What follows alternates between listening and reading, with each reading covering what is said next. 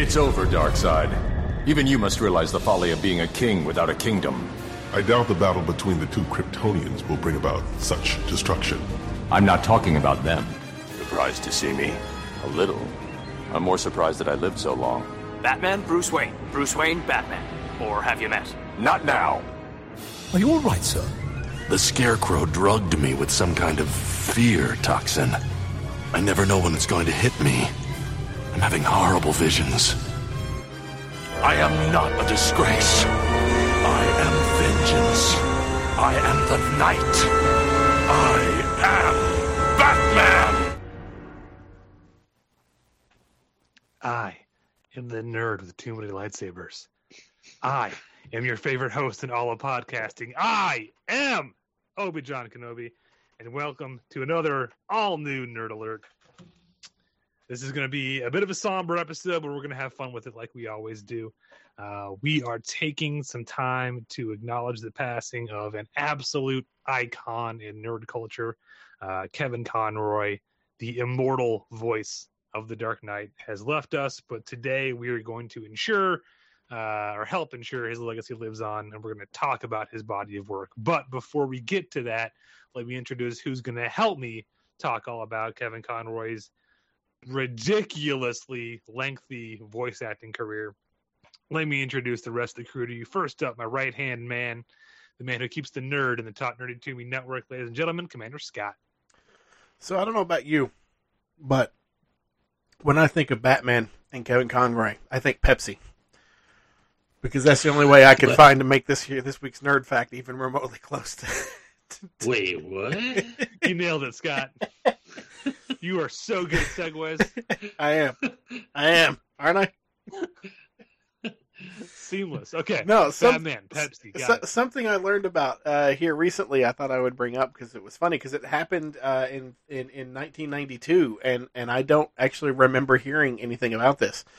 Apparently Pepsi ran a promotion in the Philippines called Pepsi Number Fever.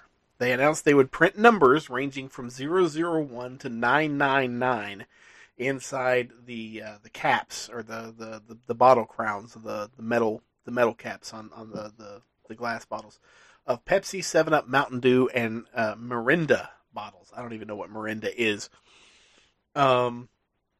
Certain numbers could be redeemed for prizes, which ranged from anywhere from 100 pesos, about $4, to 1,000,000 pesos as a grand prize, roughly $40,000 in 1992 money, which was equivalent at the time to around 600 times the average monthly salary in the Philippines at the time.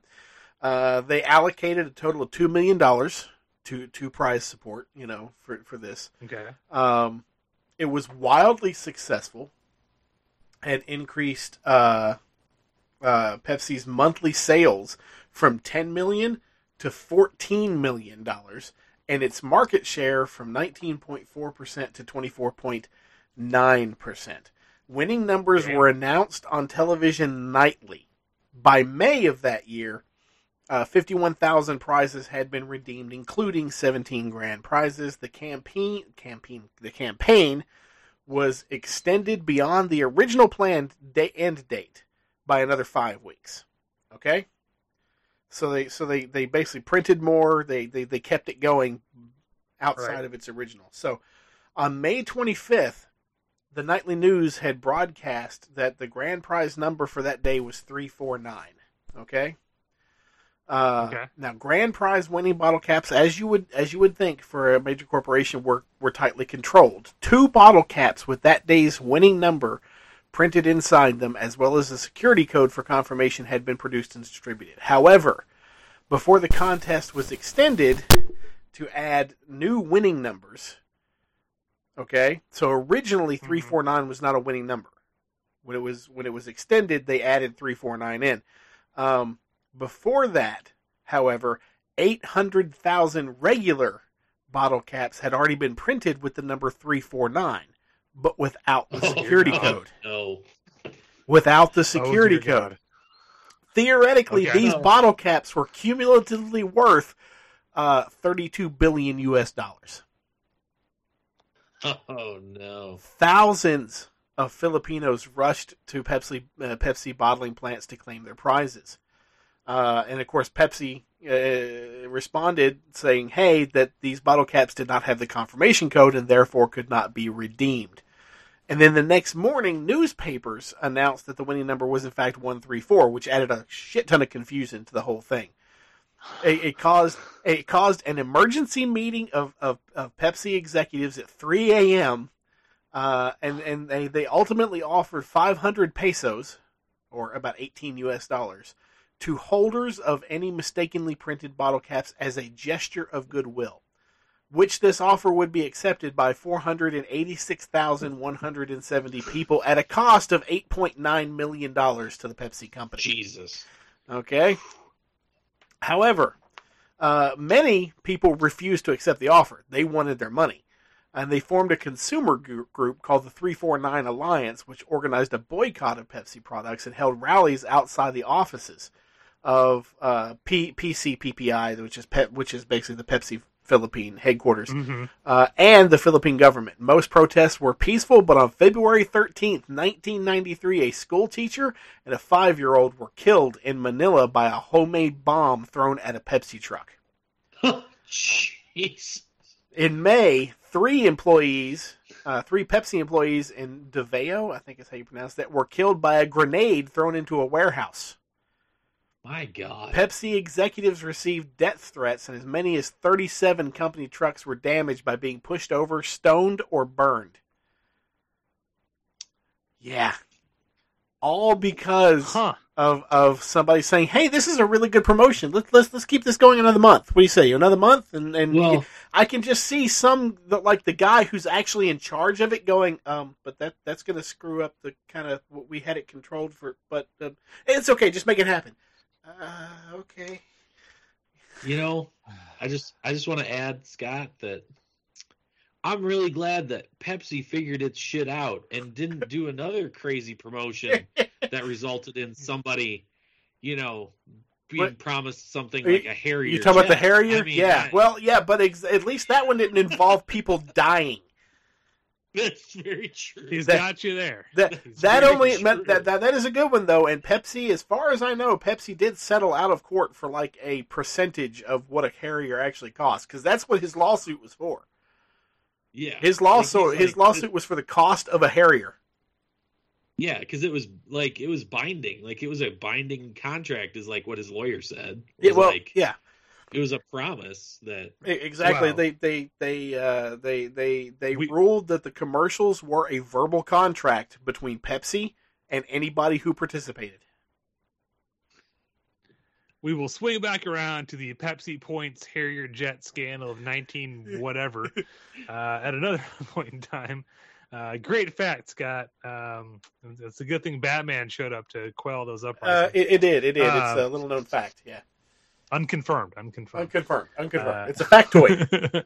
It was the Filipino Batman, though. So anyway, it was rounding out this trio, ladies and gentlemen, arriving from somewhere in time and space, apparently the mid-90s, because he's still collecting those Pepsi points. It's the Doc.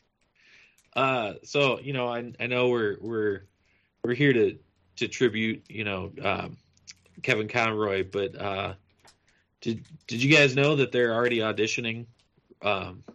For new voices of Batman. I'm not going to like this, am I? Yeah. Somebody's here right now. Come on in. Yeah, no, the microphone's right here. Here you go. Yeah, have a seat. Yeah. Okay. Yep, here's your line. Okay, you ready? Okay, here's the microphone. Hello? I am the night.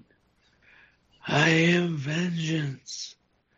I am Batman. Thanks for that, LJV. Thank you, LJV. Latino John Voight. LJV. See you later. Have a nice day. Does LJV have something else he would like to say? Hang on. No, he does. Never look in the eyes of those who kill. They will haunt you forever. Thanks again, LJV. That it's always good him in here. It's always good advice. Thought we kicked him out 3 weeks ago. You never know when he pops up. He's like a bad rash. He just keeps popping up. Which, by the way, Captain, I have that cream you ordered. Nah, come on now. That's a callback to the pre-show. Now, that's a joke for three. Although now I do want to see Latino John Voight playing Batman. I do want to see that. I'd rather see Latino John Voight as Scarecrow or maybe Joker. But we'll workshop that. I want to see him as Batman, but he's only wearing a cowl, and the cowl is directly the cape is attached to just the cowl, and he's wearing it, but it's like wonky, and it's sort of only covering like it's like one eye is covered, and he can sort of see out the other one, or it doesn't fit properly, so he has to cock his head to see out both holes because he can't see out of both holes straight ahead, so he's constantly looking at you like side eyed. Yeah. As long as he's wearing a tank top, cargo shorts, and combat boots. Yeah. Everything from the neck down is just his standard wardrobe. He just put on like an Adam West cowl. Yeah, perfect. That's a little wet. Okay. Thanks, Jay. So before we jump to the Batman stuff, which will be the bulk of the episode, appropriately so. There is one role I want to talk about, Kevin Conroy, because while Batman the Animated Series is the first time I ever was aware of Kevin Conroy, I did see him in another show. I just never put two and two together until like a few years ago when I bought this series on DVD. Scott, you might know what I'm talking about. Before he got into voice acting and became the voice of a generation, Kevin Conroy had a recurring role in, I think it was just one, might have been two seasons, of the Vietnam action drama Tour of Duty, where he played Captain Rusty Wallace. Really? Yes, he did. Yes. And I used to come home and watch this show after I moved to Kentucky. Like TNT started airing reruns, and I had no idea what this show was. Just there's like a Vietnam show on TNT. This is cool. Until a few years back when me and Scott tracked down that it's available on DVD, and I started rewatching the show on DVD, like actually in order from the beginning, not just whatever random two episodes TNT was playing. He pops up, and it's Kevin Conroy as Captain Wallace. I'm like, wait, what? No. And then I listened to him talk. I'm like, oh shit, it is. So Kevin Conroy on screen as Captain Wallace in Tour of Duty. Yeah. Just wanted to give a plug for that. Yeah. Well, didn't we used to watch that together, John? We did, dude. That we watched the shit out of that show. Yeah. And it is, we did track down a nice affordable copy on DVD. Amazon had it for a while in some of the worst packaging ever designed for any series. So, affordable is a very nice way to put that, Scott. I would call it cheap as hell. Well, the discs and the show are fine. It's just everything else is complete cheap. What if we take all these discs and just put them in like mailing envelopes, and we'll put that inside a flimsy cardboard, but like a tissue box full of envelopes. Here you guys go. Here you go. Yeah. Speaking of which, I need to get a Foot Locker. Yeah, I need to get a. Sorry, I need to get just a generic like clamshell thing that holds many discs. I need to get one of those multi-holder things because it's like 9 discs. Yeah. No, I want this series on DVD. Check it out on Amazon. Cross your fingers; it's packaged well. Nice. So I just want to throw that out there. It's the only thing I ever remember seeing him not doing voice work and not playing a version of Batman somewhere, just totally unattached to the show and the role that would come to define him, but still a fun role to see him play. So with that said, let's get to it. So Kevin Conroy was an actor working. He had lots of guest spots on TV shows and recurring role on Tour of Duty. And then his life would change forever in 1992. Yep. When he was recommended to read for the role of Bruce Wayne in Batman for an upcoming Fox Kids animated series, Batman: The Animated Series, appropriately titled. And it was all downhill from there. Yeah. Never got another job after that. Well, yes and no. he got plenty of work playing that one role. And I did check. I was curious. Yes, his last credited IMDb role is in the video game Multiverses, released this year, playing, you'll guess it, Batman.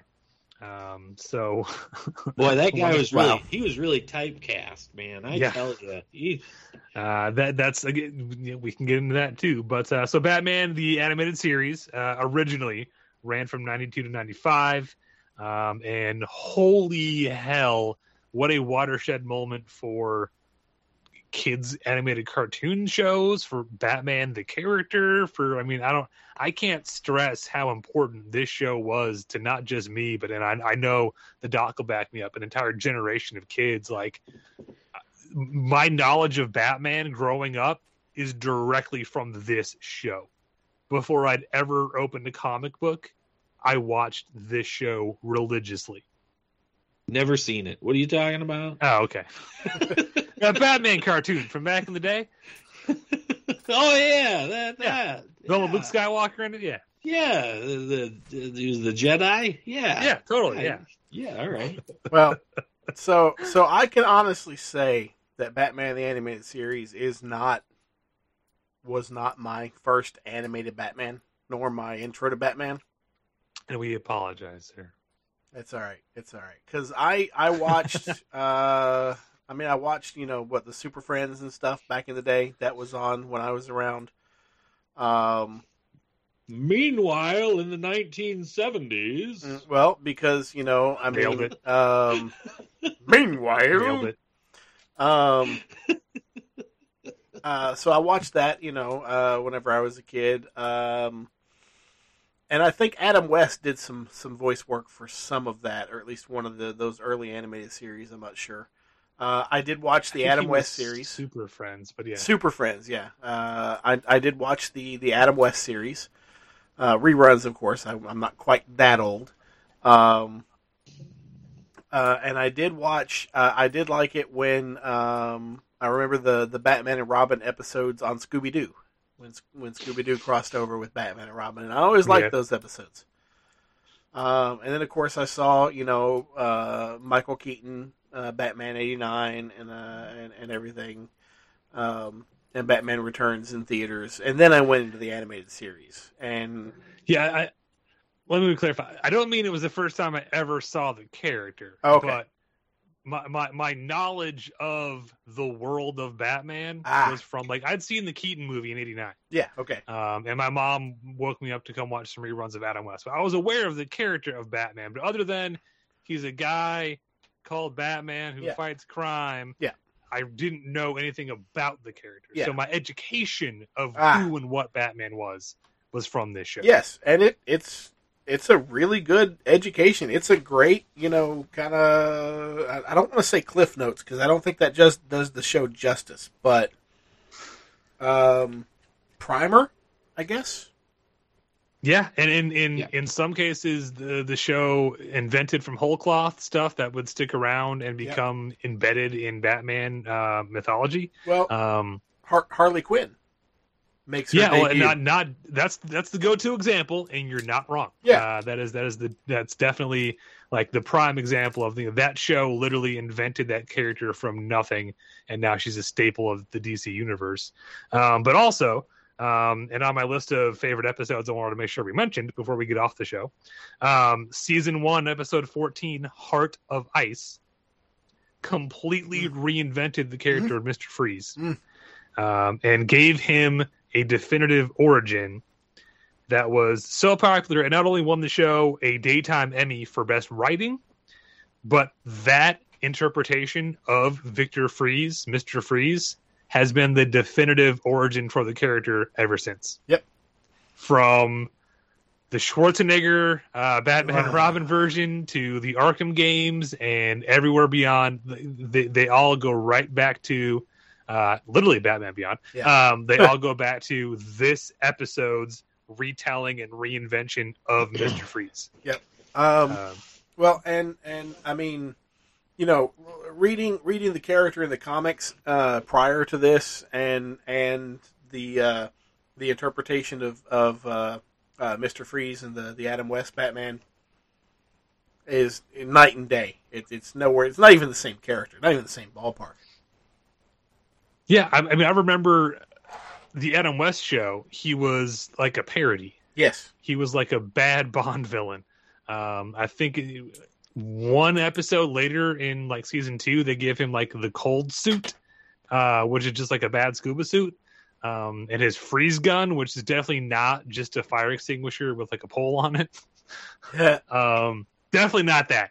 And it was like, okay, like, you know, he had a lair, and like if it was a blue light, it was cold and he can walk around. And if he wasn't, you know, they would turn it to a red light so people could, you know, who weren't him could walk around. And like it was a bad Bond villain. And this show injected him with, or this episode injected him with a proper origin story. And not only that, but took it from being kind of a caricature of what a villain is. Oh, he's Mr. Freeze, and you know, I make ice puns and free shit. They made him a sympathetic character with a tragic backstory and someone who was not to be trifled with. Batman gets lucky in this episode. He beats him literally with a thermos full of soup that Alfred gave him because Batman has a cold. That is a subplot in this movie that comes back to save the day. He throws the hot soup and cracks his helmet. But not just Mr. Freeze was cool. What this episode did for Batman... for a young viewer, was it showed, because the plot of this episode is Mr. Freeze again. He's the villain, but he's also got a sympathetic backstory. You find out part of the reason he became as he is because his business partner was embezzling money from him, and they got into an argument, and that's how the accident in the lab happened. So Batman realizes, yes, Mr. Freeze is committing crimes, and he needs to be stopped and brought to justice, but he's not the real bad guy here. The real bad guy is his business partner. And after Batman stops Mr. Freeze, he takes down his business partner and releases evidence to the police to get him arrested. Like, Batman took down the bad guy, but he also had empathy for the villain and helped that villain attain their, not vengeance, but their, you know, get comeuppance to the person who wronged them. That was big as a kid. Yeah. Like, it's not just about punching out the bad guy. Yeah, yeah. Sorry, go ahead. I was just going to say, I know that it originally aired on Fox, right? On Saturday mornings. Yes. Which is so weird now. I'm like, yeah, that Warner Brothers property that was on Fox Kids. But I didn't really get into it until it got, what's the word I'm looking for? Syndicated to Cartoon Network. Yeah. Once it hit Cartoon Network, and I even remember in Dubuque growing up, Channel 67, Cartoon Network, 51 was Nickelodeon. But anyway, Cartoon Network, I'd turn it on. It'd be on in the afternoons before Toonami was Toonami. Yeah. It got rolled into Toonami when that started too, yeah. Yeah, but that's when I would watch it, is in the afternoons when I'd get home from school. And like... I'd be super stoked because, like, this was back in the day before where, like, the only way you knew what was on TV is if you were on Channel 19. The preview channel, and you'd sit there for hours waiting for it to scroll through. Like, you're like, oh, God, I'm on Channel 19. You could dig out your printed copy of TV Guide that came every week. We never got a TV Guide. It was a preview channel or nothing. Hey, TV Guide used to be really cool. Because it was in that awesome little format that it had. Now it's this big, you know, magazine-sized shit, and it's not TV Guide anymore. But they still make TV Guide, as far as I know. I think so. I think it's you can find. Holy shit! But like I said, it's like magazine format size now. It's not, you know, it's not like, you know, what it was. But TV Guide, is it even actually a guide? I don't know. I haven't picked one up in years. But yeah, TV Guide back in the day was this little thing, and you actually would, you know, you had the TV Guide, and it would tell you what was airing when. But it has the singular honor of being the most thrown publication in the history of printed word. Nice. Hey, where's the TV Guide? Oh, it's over here. Fling. Yeah, like... I'd get super, super excited when I'd be on the preview channel and then see on Cartoon Network it was Batman: The Animated Series, and then you'd punch in 6, 7, and then just I'd be glued to the TV. So I have a question. Yeah. Why couldn't you just go to the channel and see what was on? Why would you have to wait on a different channel to see what that channel told you was on the other channel? Couldn't you just pop over there real quick and see what was on? You wanted to see all his options, okay, Scott? I wanted to see. I did. It's true. I was like, I'd see what else was on, too. Because, like, if there were two shows going on, Channel Recall was my friend. Yeah, no, Channel Recall is good. I love Channel Recall, too, but... Once again, God forbid you were hanging out with Jason and he had the remote and there were two shows on he wanted to watch at the same time. Hey, once one went to commercial. Hey, you better hope the other one's not at commercial. Unless you got distracted. Yeah. It's okay.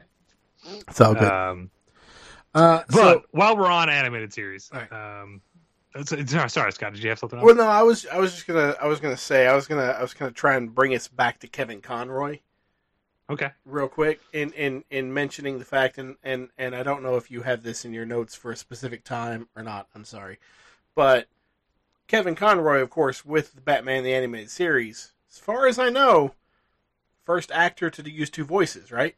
He kind of did that. That was his whole thing. Yeah, so Adam West, who did Batman for Super Friends... And a few other random... Adam West's... when he played the character in live action, there was a slight tonal difference between Bruce Wayne and Batman. But he never really played Bruce Wayne much in the cartoon. No, in the cartoon, no. You never saw him as Bruce Wayne. No, you saw him as Bruce Wayne in the live action. I don't think there was a tonal difference. I think there was just a little bit of a difference in, like, the cadence. Okay. Like when he went to Batman, he was more... Shatner-esque. Fair. That is a fair way to put it. Yeah. You know, we all know what that means. Yeah, that works. No, Kevin Conroy hit on and what's not just different voices for the characters, but what is really genius and I loved about it is the voice of Bruce Wayne is a put on. Yes. Like when it's just Bruce in the cave with the cowl off talking to Alfred. It's the Batman voice. It's still Batman. That's Bruce's real voice. Yeah, that's the character. Yeah, yeah. And when he's Bruce Wayne and has to be on and be Bruce Wayne, that's when he's performing a character. Well, I mean, and I don't mean Kevin Conroy, but like Bruce Wayne is performing as a character. Yeah, and he hits it like an octave higher, and first of all, the concept of doing their voice is different. Genius. And then the decision to make the actual, Bruce's real speaking voice is Batman's voice. It's mind blowing. Yeah. Well, I sent you the video of an interview with Kevin Conroy where he was talking about that, right? What he was using as the inspiration because did you watch it? You may not have watched it. Go ahead and tell our listeners. Well, Kevin Conroy did an interview. I don't know exactly when the interview was. But they were talking about that, and he was talking about when he was called in to do it and everything. And part of his inspiration for how he framed his portrayal of Batman / Bruce Wayne hinged off of a movie, I think it's from 1934, but I may be off a little bit on that, called The Scarlet Pimpernel, where you have a French aristocrat who is basically saving people from the guillotine during the French Revolution, and he loved it. He loves this movie, but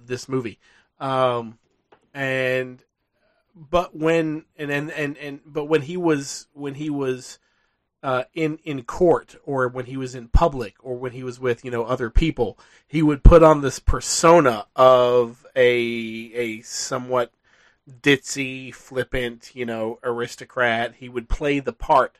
But that playing the part was his disguise, more than the mask was. It was that public persona that was his disguise, that he adopted that to protect his true self, which was the Scarlet Pimpernel, and that was his inspiration for doing the Batman Bruce Wayne, the dichotomy between those two. Just like you said, when he's with Alfred, even with the cowl off. He's still in the Batman voice because the cowl is not his mask. The public persona of Bruce Wayne is his mask, and everything. And at some point later, I think he said he told this story to somebody, and he was told that the Scarlet Pimpernel was one of Bob Kane's like original inspirations for creating the character in Detective Comics way back when. So it also goes back to the tradition of a radio. When Superman first appeared in radio, voiced by Bud Collyer, or whatever, he did the same trick. Superman and Clark Kent had two different vocal ranges. So it's genius and a loving callback to that tradition of the superhero persona and the alter ego changing your voice one way or the other. So let me just be the first to say thank you, Scarlet Peppermill. Did you just say Scarlet Peppermill? The Scarlet Peppermill. Yep. But now we know what he's getting for Christmas. Yes, he is. I need a Peppermill. I need a painted red. I need an Amazon overnight. Scarlet, don't ask questions. Commit to the bit. But and then again, when I say this show was like my introduction to Batman, I don't just mean like seeing Batman and learning about the characters and stuff, but just like the psychology of Batman, because this show got way deeper than any kids show before, and I would argue a lot since, because it went into the psychology of Batman. Yeah. So all these people, all these directors who think they're super smart and they found a new take on Batman, nope, already been done. Yep. Animated series did it. Shut up. Because they got 85 plus episodes to explore Batman. So whatever your 2 hour, 3 hour movie does, and you think you're so smart, nope, it's already been done. Well, actually, I was I've been watching Batman: The Animated Series since Kevin passed away, because we were going to do the show, and you know it was Kevin, so I had to watch some Batman. So I've been watching the animated series, and it was funny because I watched the episode, and there's many I'd forgotten, obviously, because like you said, there's 85 of them. I can't remember all of them. I mean, I got to leave room in my head for Star Trek episodes. But there's an episode where Victor Zsasz creates a machine that basically records a person's dreams and thoughts and records them to tape, and he finds out on that tape that Batman is Bruce Wayne, and he goes to auction off that. I thought that was Hugo Strange. Sorry. Hugo Strange. I said Victor Zsasz. Yeah, Hugo Strange, yeah. But yeah, and I'm watching this episode and I'm like, this is Batman Forever. Or not Batman Forever. Is Batman Forever? Yeah. Yeah, Batman Forever. Yeah, this is Batman Forever. Like, it's the straight up plot of Batman Forever. Just substitute Hugo Strange for a Riddler. Like 4 years before Batman Forever. Yep. Yeah, it's like it's the same damn plot. Yeah. Even. Okay. So this is what I wanted to get into, is because the animated series, again, it's great, and there's so much of it, and we'll get into some of the spin-off material that came from it in a minute, but. If you're going to sit down and you only have time to watch a few, first of all, the whole series is on HBO Max. Highly recommend it. The episodes I think you have to watch. I already mentioned Heart of Ice. You also have to watch, in my opinion, there's an episode called Night of the Ninja, which has a follow-up episode called Day of the Samurai. But it introduces, first of all, an awesome glimpse into the origin of Batman, because it brings into the story an old foe from when Bruce was traveling abroad, gaining the skills that would make him Batman, which was a concept that as a kid, I was like, oh, I never thought about where he became like the greatest detective and the best martial artist in the world. Oh, like I never stopped to think about that before. So we've learned Bruce spent time in Japan studying the way of the ninja, obviously, and that there was a people in the class that would mop the floor with him every time they sparred. And this enemy comes back into play, and it's the first time we see Batman facing the enemy. He, in the back of his head, is scared he can't beat in a fight, and it's the first time we see a problem where Batman's not the solution. Bruce Wayne is the solution, because, spoiler, it comes down to a contest between not Batman and Kyoto Ken, but Bruce Wayne. And that was kind of cool as a kid. It was, but in rewatching that episode, so there's some subtle nuances there, and it touches back on something that you had just brought up, with Kevin Conroy's performance of, you know, Batman basically being the true personality of Bruce Wayne and Bruce Wayne being like the fake version. Right. Because in that fight, when that fight starts, there's a third party witness. And yeah, so there's a reporter. There's a reporter. And Bruce he has to continue to be Bruce to protect that identity. And he's kind of caught between a rock and a hard place. And he's holding back because he's still trying to be Bruce Wayne and not get killed until Robin shows up and basically rolls a carpet over her or something so she can't see what's going on. And once she is taken out of the equation,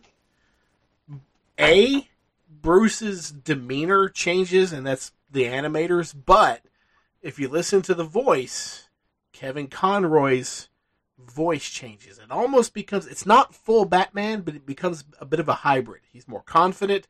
Like, his voice acting all through this, Batman the Animated Series, Kevin Conroy is a masterclass in voice acting. Straight up. Because he gets to settle into himself again. You know, he changes once the witness, the outsider, is taken out of the equation. And I love that moment in that episode. The follow-up episode is cool. It gives us an awesome fight on a volcano, but I don't think it has as much impact as the first one does. But the ninja shows back up again. So that's season 1, episode 28 for Night of the Ninja, and season 1, episode 55 for Day of the Samurai. If I just jump right to when Kyorai-ken comes back. It's fun to say Kyorai-ken. The next one I want to recommend is a 2-parter. And again, as a kid who didn't know much about Batman, and I learned the lore of Batman from watching this show, this was a huge episode. I remember my mom telling me from TV Guide, hey, in this week's Batman, we learned how he got Robin. I'm like, what? Again, as a kid, never stopped to think about it. He just always had Robin with him, or he didn't. Like, either Robin was there or Robin wasn't. There was no, like, how did he acquire Robin? Yeah. And as a second grader, I never stopped to think about that. So the 2-part episode, Robin's Reckoning, part 1 and part 2, answer that story. And everything I know about, you know, the great flying Graysons and the circus and Tony Zuko and the protection ring and all of that stuff came from this 2-part episode. Not only do we get some great performance from Kevin Conroy, because we see Bruce trying to comfort a child through the same loss he has, we get a great performance out of the voice actor who played Robin, and I forgot to write down his name because I think he also voices young, like super young Robin and teenage Robin at the same time. Great 2-part episode, and also another 2-parter that won the show an Emmy. A primetime Emmy, in fact, for this one. So you got to watch it. It's awesome. It's a 2-parter. It's kind of a cheat, but check it out. It's a great retelling of Robin's origin. And it's the reason I could go see Batman Forever and be like, yep, they sure got Robin right, because they did the thing that was in the cartoon. That's all I knew. Oh, Holy Rusted Metal Batman? Huh? Was it Holy Rusted Metal Batman? Yes. It was also the reason I could walk out of Batman and Robin and be like, wow, they fucked that up. Because I knew Bane, and I knew Mr. Freeze, and I knew Poison Ivy because of this cartoon show. And then the last one I want to recommend hits all the nostalgia buttons for me, and especially in light of the last few years, this one is I Could Kiss Bruce Timm for giving us this amazing episode. Season 1, episode 32, Beware the Gray Ghost. Yes, great episode. Where there's a show within the show. We learn young Bruce Wayne grew up watching a show called The Gray Ghost, where a very 1930s action serial, The Shadow-esque kind of hero. And Bruce grew up idolizing him. So the actor who played that character in the show gets into some stuff, and there's a super crazy fanboy who I think is voiced by Bruce Timm, who starts building some of the villains' props and bombs for real, and it causes Batman to try to track down the production of the show to figure out who it is. But what it leads to is a team-up of the Gray Ghost, voiced by the late, great Adam West, and Batman, voiced by Kevin Conroy, within the same episode. Yep. Now that we've lost them both, this episode is a treasure. Just to hear them interact. To get to see that Bruce, as a kid, had heroes too. Bruce is also a fanboy, because he reveals to I forget the actor's name. He reveals to the Gray Ghost that in a little hidden corner of the Batcave is an entire shrine full of Gray Ghost memorabilia that Bruce kept. So Bruce Wayne is a fanboy too. Yep. Well, you know, and also in the episode he goes to the pawn shop and buys back all the stuff the guy hawked, and puts it puts it back in his apartment, you know, for him. And stuff, and then, and I think a great nod, like this in my opinion, like the whole episode obviously was meant to be somewhat of a quote unquote passing the torch between, you know, from Adam West to Kevin Conroy and stuff. Like the writers had some fun with it. They took it a little bit of a step further, just a touch, at the end of the episode. So basically, with Bruce's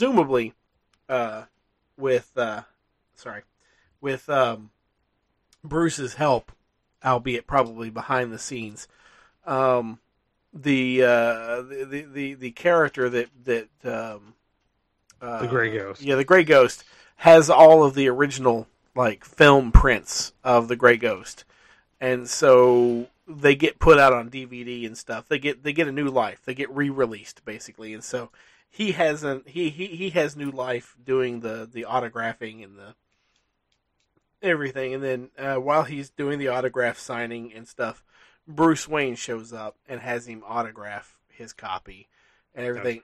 And as he's leaving, he says, "By the way, I used to watch the Gray Ghost with my father. He was a hero of mine." He uses the same words that he used when he told the Gray Ghost this as Batman. See, Chris Nolan, you thought you were all smart when you had Batman say the same words as Bruce Wayne and Batman to Rachel in your stupid Batman Begins movie. But guess what? Animated show did it first. Yep. The animated series did it first. And the Adam West Gray Ghost character looks up and says, "Really?" And it's just this shared moment, you know, and it's just, it was really good. Yeah, love it. Love that part of that episode. I am not getting cheered. I'm not getting misty talking about Batman episodes. Nope. Where's the beer? No, again, I always love the episode because as much as I love Batman the Animated Series, seeing Batman team up with anybody was kind of rare. Sure, you had Robin and Batgirl occasionally, but teaming up with another hero, at least in this era, was rare. So it was cool to see, and growing up and you know, learning more about comics and seeing Gray Ghost is like, you know, a throwback to those old pulp comic heroes of the 30s that bred Batman.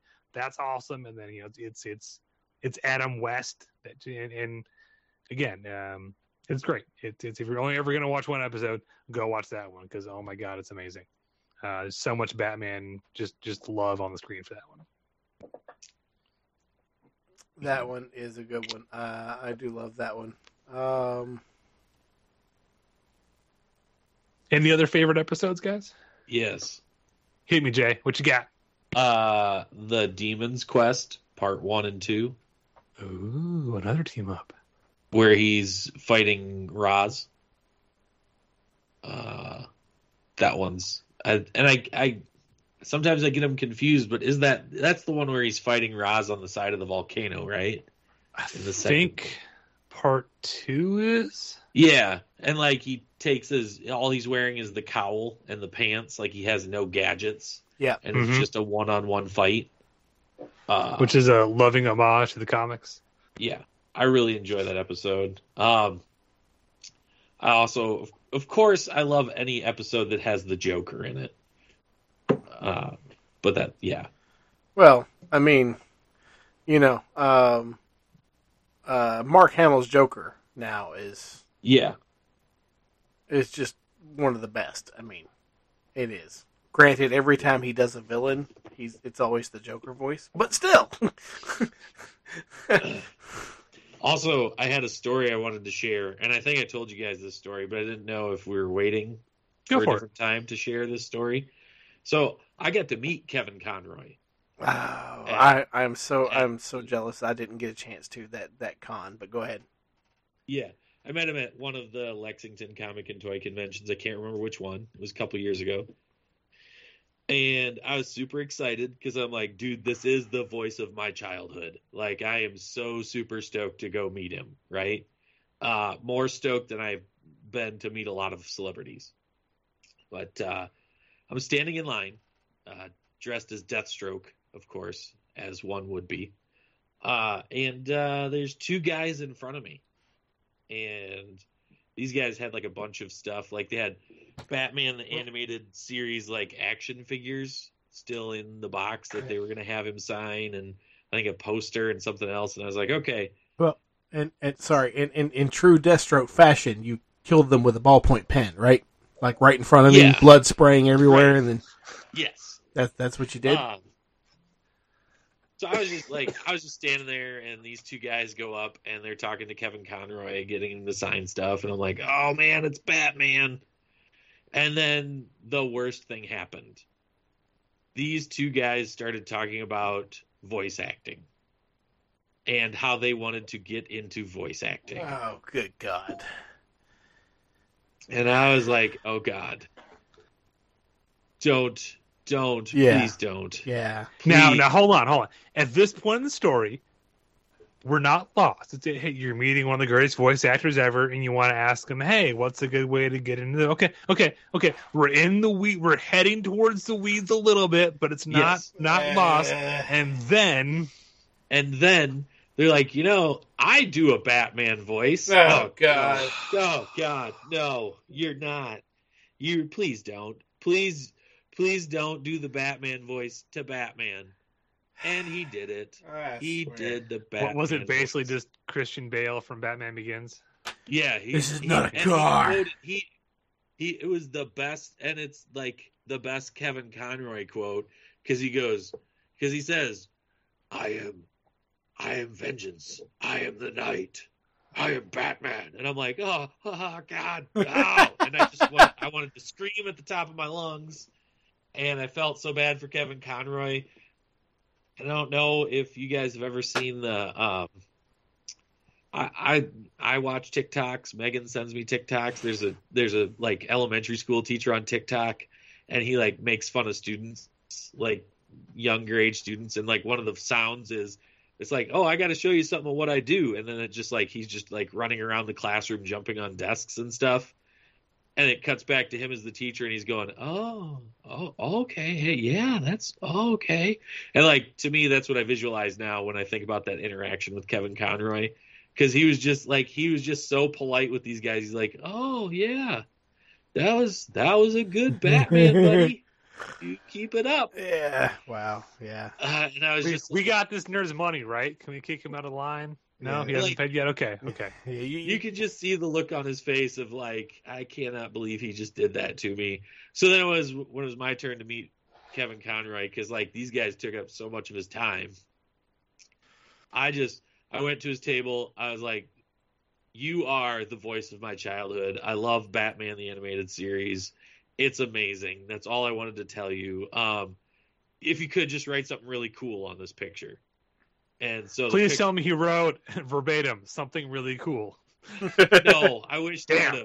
But he wrote to Jason, "I am vengeance, Kevin Conroy," and so nice. That is, yeah. I have that at school in my collection of autographs at school, yeah. And even students today, which attests to the staying power of Batman: The Animated Series. I have students who are like, "Oh my God, you met Batman?" And I'm like, "Yes."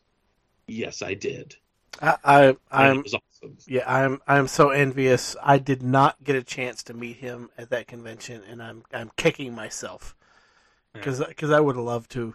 Although you should have walked up after following those, you should have walked up and vehemently apologized on behalf of all the fans for those assholes. What you should have done is, as dressed as Deathstroke, said, "Hey, I can take care of those guys. No charge for you." That would have been good. Just say the word. Yeah. Hey, you want those guys to disappear? It's on the house. Oh, man. I just felt so bad for him because I was like, dude, this is terrible. Well, it's the same thing. This has been another edition of Dopey That Guy. Yeah. Yeah, and I've seen it. I've seen it a lot going to the gaming conventions like Gen Con and stuff. Uh-huh. Like you get game designers who you're gonna meet somebody who designed a really good game that you like and everything, and you're waiting. You're just kind of waiting there. It's not quite the same because you're not in lines because they're just there, promoting their wares basically. So you're just kind of hanging about until whoever they're talking to gets done. But you invariably hear the guy in front of you, is talking to him, was like, I design games too. Yeah, I got this one game. Yeah. Like, dude, don't fucking just he don't give a shit. Just don't be that guy. Just say you like his work and move the fuck on. Don't try to hand him your screenplay. Yeah. Or your unfinished novella or whatever. Just thank them for taking the time out of their much more important life to come sign shit for you and just be grateful you got to meet them. Don't be that guy. Just for the record, I texted our little group text one of the pictures of Kevin Conroy. And I am so very, very jealous of you right now. I'm just not going to look at it. The fact that I asked him, hey, do you want to hold this helmet? And he's like, yeah. And he's holding the Deathstroke. He mask. Is. He's holding those. And Jay looks like, I don't know, he's got this spandex hood thing, or so like only like 25% of his face is visible. Yes. It's got that balaclava on. Nice. Yeah. Yes, because I have to wear it under the Deathstroke mask because it's rubber and it Jay is committed to his cosplay, damn it. It's pokey, and I don't want my neck to show either. So right now, what's killing me is the orange carabiners that are all over his cosplay here. I'm just saying he had to add some color to it. Yes. I would have personally, I would have given Kevin Conroy one of your 5 weird buttons that you have on your lanyard. I don't know. They look to be all the same to me. I can't really the picture. Is that you were trying to collect all the Voltron ones to get the big Voltron button, Jay? Yes. Okay. Yep. Yeah, you got 5 of them, man. Give one to Kevin Conroy. Give one to Kevin Conroy. Yeah, I don't care. You got 5 of them. Give one to Kevin Conroy. Give Kevin Conroy Voltron. He's Kevin Conroy. But yeah, I just wanted to share that story. It was hilarious. No. I loved meeting him. Oh, and then. I can't remember his name. I met, he was in Boy Meets World. He's the voice of Batman and Batman Beyond. Is that it? Yeah. Yes. I think so. Yes. I met him in Des Moines and I told him that I got to meet Kevin Conroy and he goes, "Oh, Kevin, he's so awesome." And he's like, "Did you get his autograph?" And I said, "Yeah." And he goes, "What'd he write?" And I said, "He wrote, 'I am vengeance.'" And he goes, "Good. I'm going to write, 'I am Batman.'" So, so you have a nice twofer. So I have the Batman Beyond picture. And he said, "I need you to," because I told him I have that autograph at school and it's up. And he goes, "I need you to put this next to the Kevin Conroy's autograph." Nice. So.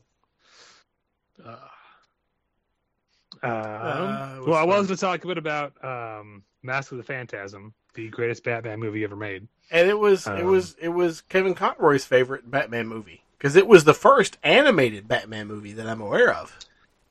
First theatrically released animated Batman movie, which originally was supposed to just be direct to video, and then the people at Warner Brothers loved the show and loved how popular the show had been, So they threw $6 million at the animation studio and said, hey, get this out by this summer. They made that movie in 8 months. Damn. Which is insane. Because well, it borrows plot lines from Batman Year One and a little bit of Batman Year Two. Yeah, again, completely invents awesome new stuff for the Phantasm is sort of the Reaper, but mostly the invention of these writers. Yeah, they delve into the background of Batman. We get an amazing Joker appearance, which kind of gives a little bit of a Joker origin. It's fantastic movie. Yeah.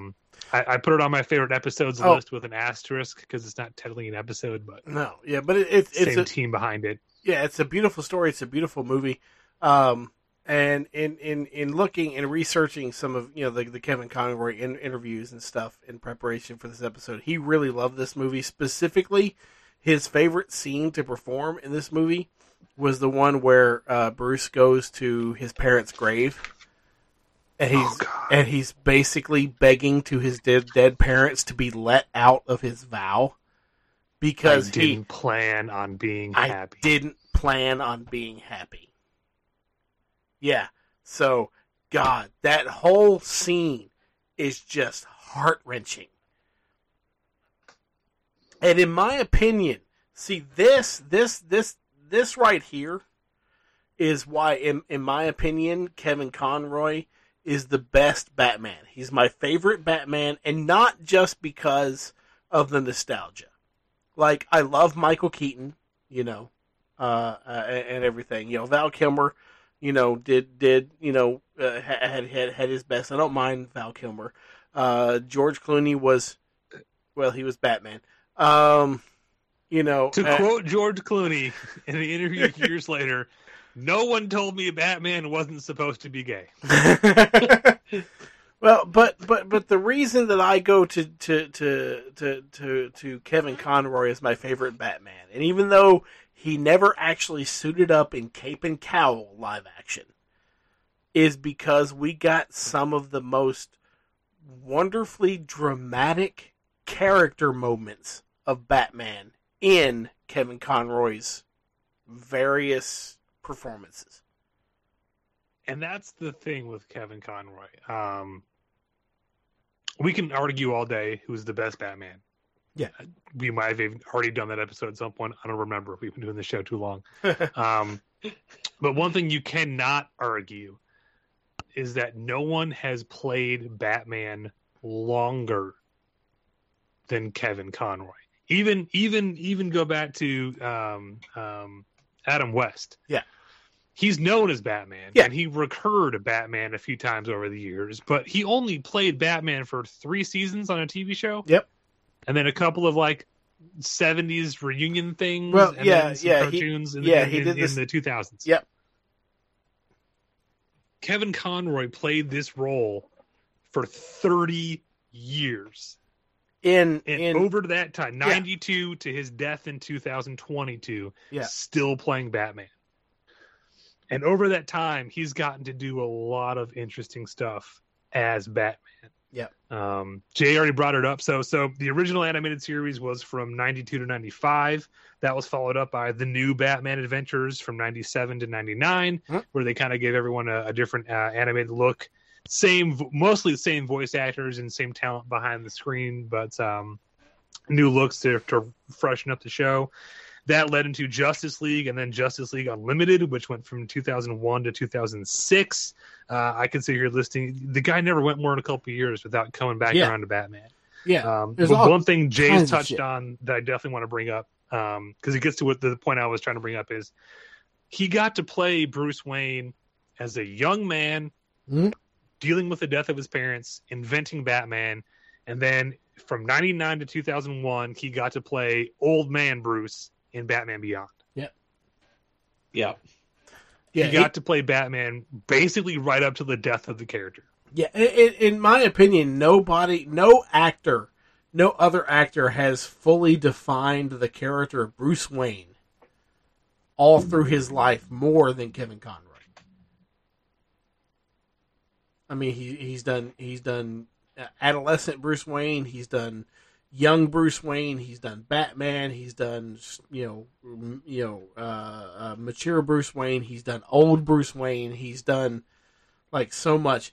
You know, he's done animated all over the place. He did live action once that I'm aware of, and he also did the 3 of the 4 Arkham games.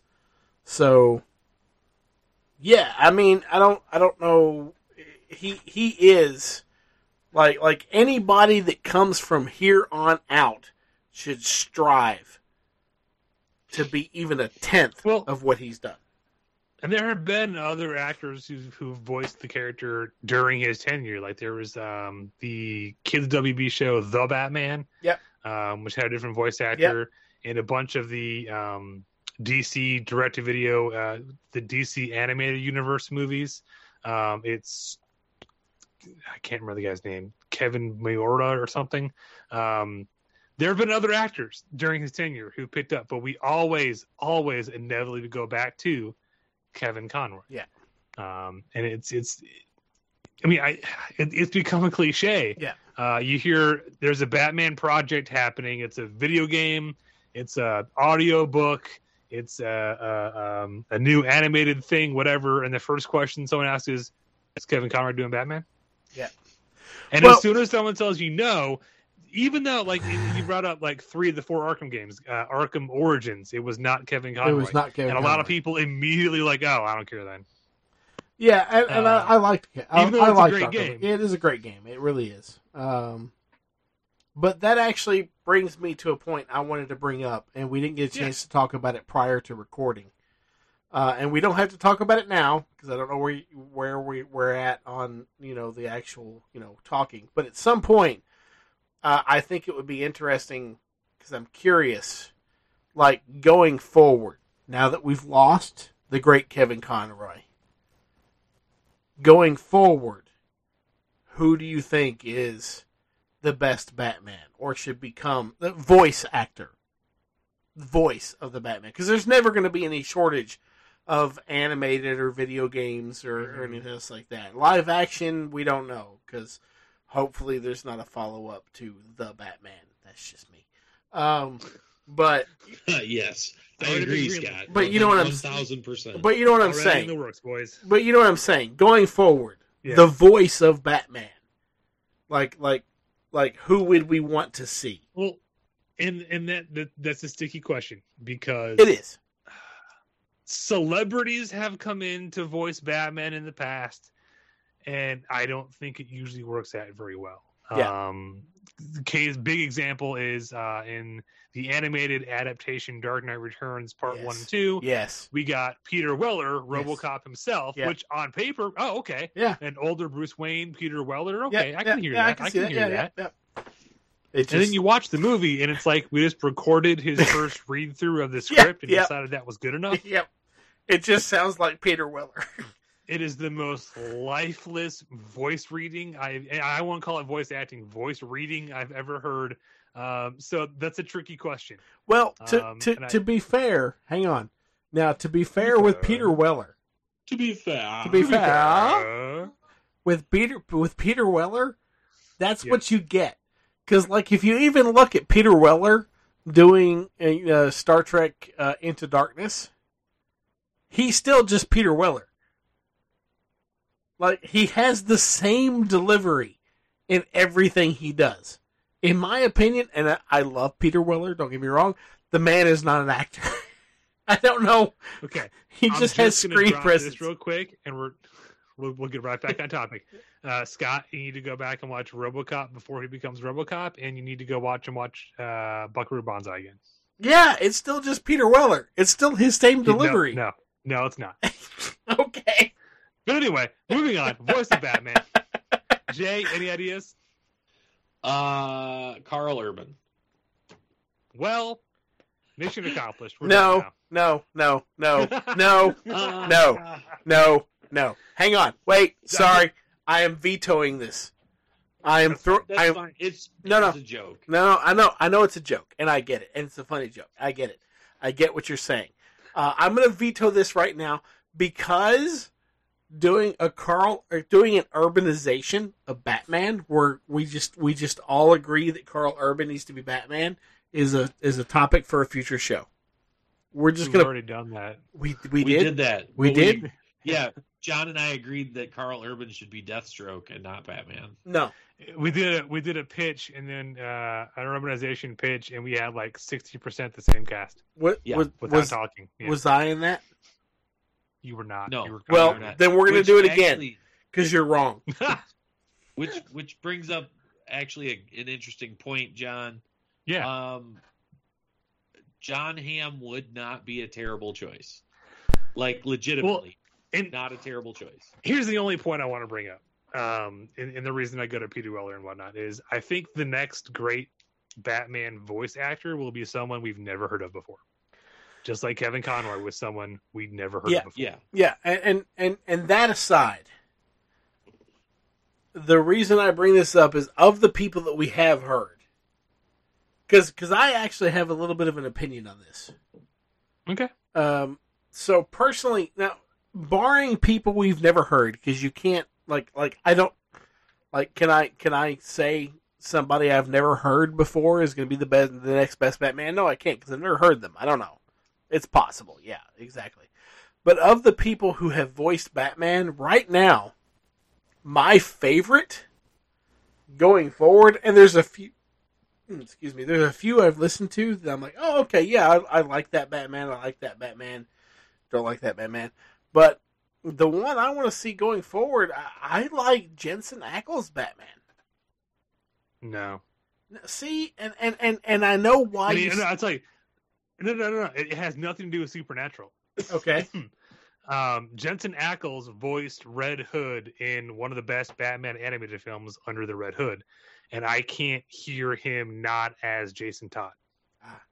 See, it has nothing to do with Supernatural. I don't know if I've seen that one. I've just heard him as Batman, and I'm fine with it. Like it doesn't bother me. All I would picture is Soldier Boy. We know where Jay's bread is buttered. Well, you know what? You need to get off that bandwagon, Jay. I'm just saying. You need to get on the Jensen Ackles Batman bandwagon. I'm telling you. John Hamm. That's what I say. Has John Hamm voiced Batman? I don't think he has. No, but I think he'd do a good job. Jason's saying he.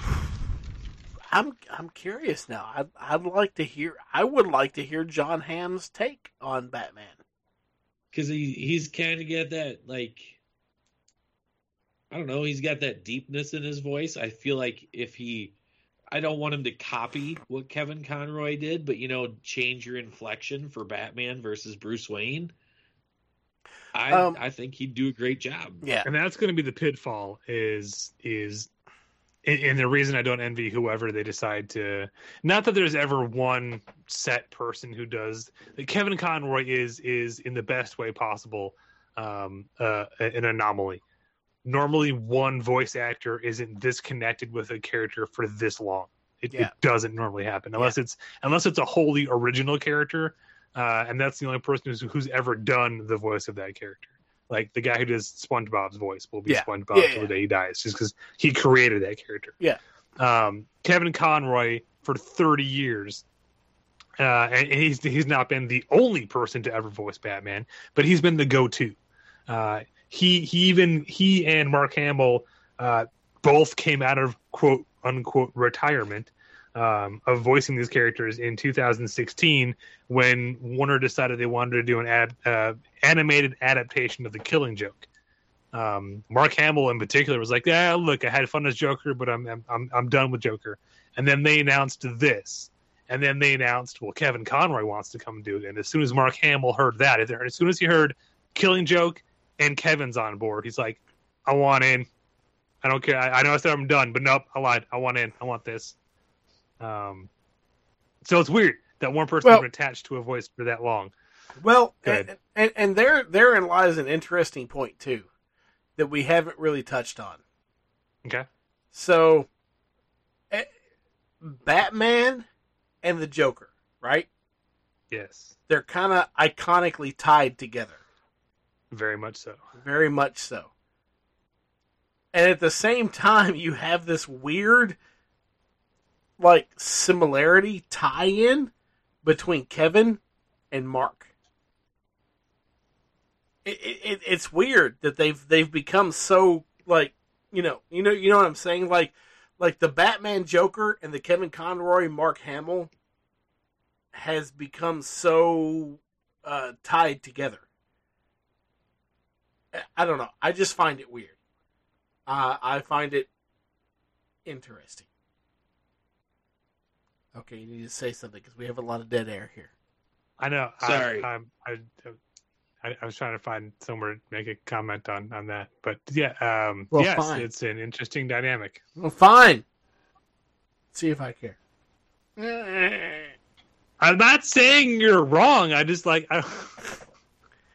Well, you don't see that in at least I've not seen that in any other actor-character dynamic duo that's like transcended. I've not seen that. What exactly do you mean? Like, just that they always work together? Well, no, not that they always work together. Okay. That the character dynamic and the actor dynamic are so synonymous.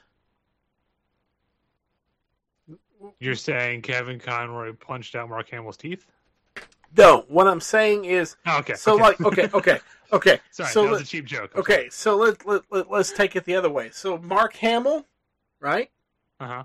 As Luke Skywalker and James Earl Jones as Darth Vader. Right? Okay. So, okay. Darth Vader and Luke Skywalker, they're tied together, right? Yes. How many, so like anything that James Earl Jones does Mark Hamill jump on board with? No. Like James Earl Jones has done a lot of Star Wars stuff where he has voiced Darth Vader, but Mark Hamill's not like, I want to be involved because James Earl Jones is doing it. Yeah. Okay. So you're getting to like the loyalty to each other. Yeah. The sense of camaraderie the two of them have. Yeah, the hardcore. I don't know if I'm expressing myself correctly here. I don't. We're not trying to disagree with you, Scott. We don't quite get what you're getting at. So that's what I'm just trying to understand. So yeah, the camaraderie between the two and the chemistry between the two. That sense of partnership between the two. Yeah. It's almost like it was weird. It was like when Kevin Conroy decided he was going to be Batman, if there was even a remote possibility that Mark Hamill could be Joker in that same project, he's like, yes, I'm on board. And it was just, I don't know.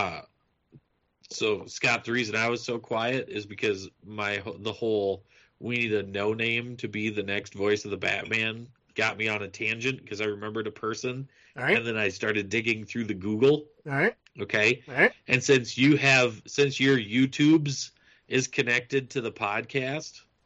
My YouTube's is connected to the podcast. Okay. Sure. Like we can all hear you play it. Yeah. Is what I'm saying. Look up Luke Taylor. Okay, hang on. Luketaylor. Luke Taylor. Luke Taylor. Okay. Is there a specific thing I'm looking up for Luke Taylor or just general? He auditioned on American Idol, so if you want to watch the American Idol one, but you're going to have to fast forward to like, 30 seconds in to actually hear him talk. All right, hang on. His normal voice. So we're going to get interesting stuff here because I'm clicking on the first video on YouTube that comes up when I search for quote-unquote Luke Taylor American Idol, which is the great voice of Luke Taylor impresses the great Luke Bryan American Idol 2022. And you're going to have to fast forward to like 30 seconds. 30 seconds, okay. So let me. Hello everyone. So we're going into to make your videos really pop and stand out. Okay, so we skipped the video, and so I now gotta get to 30 seconds, like 30-ish seconds, where he's getting interviewed by Ryan Seacrest. 30-ish seconds. Because he can actually hear his voice. Yeah. Okay, so I'm starting at 29 here. This is where I'm starting. Yep. All right. That's your voice? Yes, sir. You're not doing that? No. So I didn't always have such a low voice. My voice started to drop around 16 or 17, the beginning of my junior year. So you were in like puberty, adolescent voice, and then it just dropped? Yeah. So it went from here to there? Like that? Did it ever crack? No, not really. It was a very dramatic drop. I went from being 4'11" and singing alto to being 6'1" and singing below bass. I'm so into your voice right. In a world. In a world. Have you done that before? Just messing around. No, but you shouldn't be messing around. You can make some dough. Okay. You know, if you just want someone with a deep voice, Don Bacon should be Batman. Don Bacon, right? Don Bacon has a beautiful voice, and why he's not utilizing, I don't know. But this guy here, when Ryan Seacrest says you could be making some dough, he's not wrong, because like the voice trailer guys, and I forget his name, passed away several years ago. I forget his name. Anyway, yeah. But there's a shortage now of these deep bass voice trailer guys. He could be a new voice trailer guy. Well, trailers don't use voiceover from people anymore. We use voiceover from within the movie now. Well, so we all just agree we're not doing that anymore. They need to. Okay.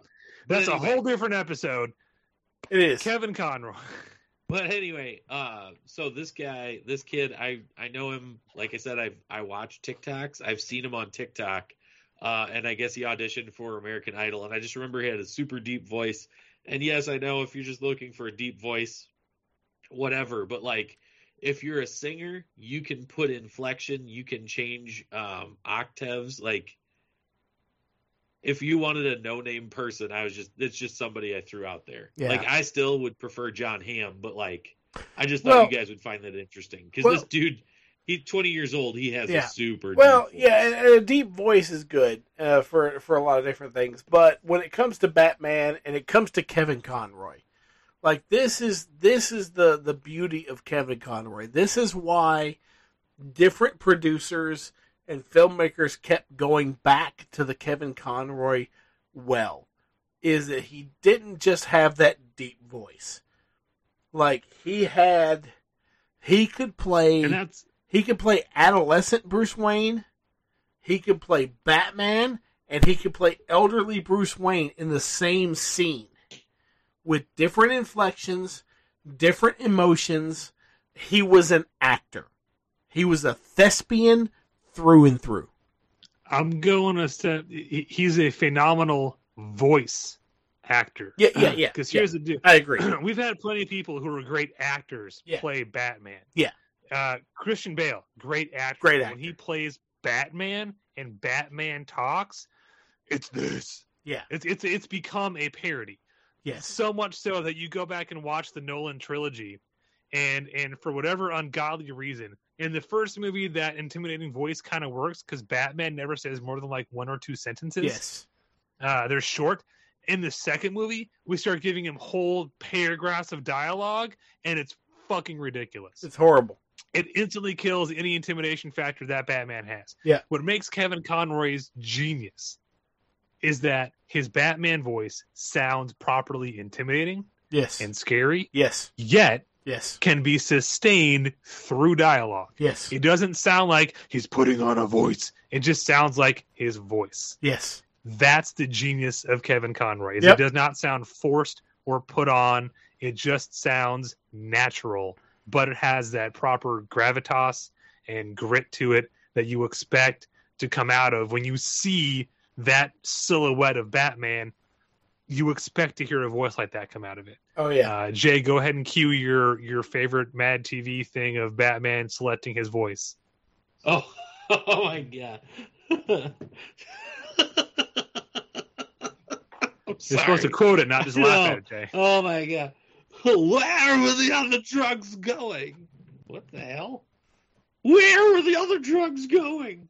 High-pitched? Yeah, like, you know, high-pitched. It's like a bat, you know, like sonar. No. All right. Hold on. Where were the other drugs going? Is that Malkovich? Yeah, you know, like, I'm better. I'm strong. stronger. I'm Batman. No. Where were the other drugs going? Oh, wait, that's good. You're not just saying that. My voice is like this because I've been trying so many other voices. No, it's really good. I swear to God. Swear to me. That's funny. That's funny. It makes me laugh every time I watch it. These men, they're sleeping. They get really tuckered out. Do you not know what death is? Anyway. Perfect example. It's a goofy skit, but it also beautifully illustrates the why Kevin Conroy was so beloved as this character and why we kept going back to him to do it again for 30 years. Is it just worked. It was beautiful in its simplicity, but rich in its complexity. And again, he got to play the character for so long and so many incarnations in so many different ways, shapes, and forms. He got to do so much with his character. I normally put up a huge argument about naming him as the best Batman because he's never physically played Batman, but you know what? I'm not even going to argue today. Kevin Conroy in that voice. To this day, when I'm reading a comic book and Batman is speaking, it's Kevin Conroy's voice in my head. Yep. And that'll never change. Yep. And that in and of itself, that should be the best argument for Kevin Conroy being the best Batman. Because when you look at Batman, you go to his voice. If you don't watch that live action, you have another voice to listen to. If you're just if you're looking at a comic or whatever, and you just see like the Batman dialogue, it's his voice that you go to. Yep. And his voice acting and everything was so subtle and nuanced and everything. Like, everything he did as a voice actor, not even just as Batman, but just as a voice actor completely, was a masterclass in voice acting. He conveyed so much emotion and I don't even know how to express it. So much range just in his voice. Yeah. The world is a lesser place without him. It is. So, anyway. And also, I'm just... Scott just gave me an idea, and I wish he'd given it to me like 10 years ago, so I could have pitched it to Kevin Conroy. So, riff tracks, right? They just make jokes that sync up with your movie. Kevin Conroy could have made bank just redubbing over Batman for any Batman movie. Well, they did it. Cue up your Batman movie, cue up this riff tracks, and it's me just talking over the actor playing Batman. So I think they did a Kevin Conroy, The Dark Knight animated version, right? I thought they did that.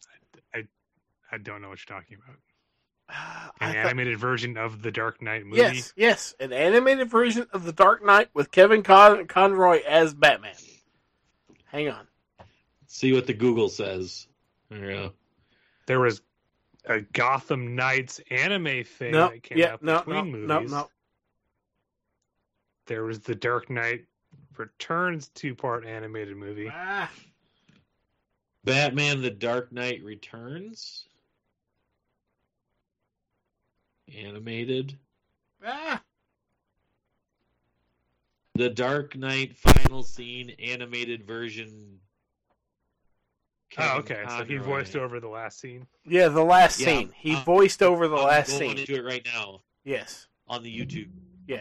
Yeah. He voiced over the last scene with the monologue. The you live long enough monologue. Well, you have Gordon there, but you also then Kevin Conroy does the, you live long enough to see yourself become the villain thing. That was Harvey Dent's line. No, that's not Harvey Dent's line. You're going to send me a link. I'm confused. Hang on. No, the line about you either die a hero or live long enough to see yourself become the villain is a Harvey Dent line. No, it's not. No, it's not. Yes, it is. No, it's not. When they're at dinner, Harvey Dent says it. Yeah, earlier, but later when Harvey's dead, Batman says it. Because okay. he says, I killed all those people. Hang on. I'm watching it right now. Yeah, because I'm the hero Gotham needs, but not the one it deserves. Hang on.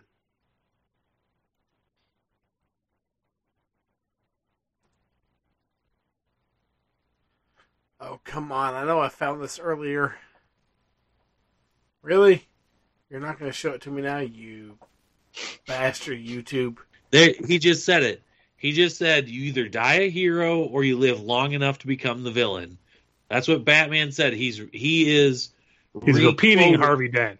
He's repeating Harvey Dent's line, but Batman does say it. Okay.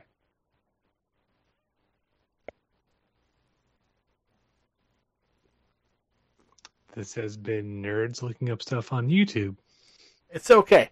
It's the silent edition. It's fine. Sorry. We're good. Sorry. I was listening to it. I found it. It's the Dark Knight final scene animated version in parentheses Kevin Conroy.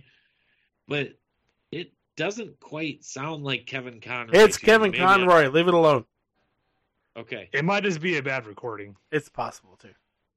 Yeah. Anyway, no, it is. It's like just the last scene. It's that whole Harvey's dead, like reanimated. It's animated. Okay. Not reanimated. Because it didn't die. Harvey's a zombie? What movie are you guys watching? Oh, shoot. I looked up the wrong one. It was The Dark Knight of the Living Dead. No. Oh. No, it's Dark Knight Reanimator with, oh, shit. What's his name? Plays Shran. Herbert West? No. Well, that's the character's name, but what's the actor's name? Plays Shran. What's his name? Yeah, Shran. No, not Shran. I can't think of his name. I did not prep for that. Well, shit. My mind is in Batman: The Animated Series territory. I found another video. I don't think this is right either. This one's called "The Dark Knight Rises." All right, we're just gonna cut this off. No, we're done. We're done. So, our conclusion, Kevin Conroy, we will miss you sorely. Your voice will be the one we hear when we read Batman in comics. Yeah. And thank you for 30 amazing years of defining the voice of a character. And 3 great Batman video games, which I will replay over and over again. I will play 2 of them. I'm fine with all. That's a lie. That's a lie. I'll play Origins. That's a lie. Well, he didn't voice Origins. Like I said, 2 of them. Okay. Also, I just want to throw in, thank you for having the patience of a kindergarten teacher when 2 guys in front of me tried to do a Batman voice for Batman, and that you didn't just start laughing in their faces. Yeah. And you just went, oh that's nice. That was good. Yeah. It's a good job, buddy. You were speaking French. You hang in there. For any Friends watchers out there, you'll get that reference. That's so wrong. So wrong. Okay. Well, before we get off the rails again, thank you, Kevin Conroy, and we will miss you. Share your Kevin Conroy stories. What's your favorite thing he voiced Batman in? Is it a video game? Is it an animated movie? Is it the series? Favorite episode? Whatever it is. Let us know. Share your stories. Share your thoughts. Thank you for listening. And this has been your weekly Nerd Alert.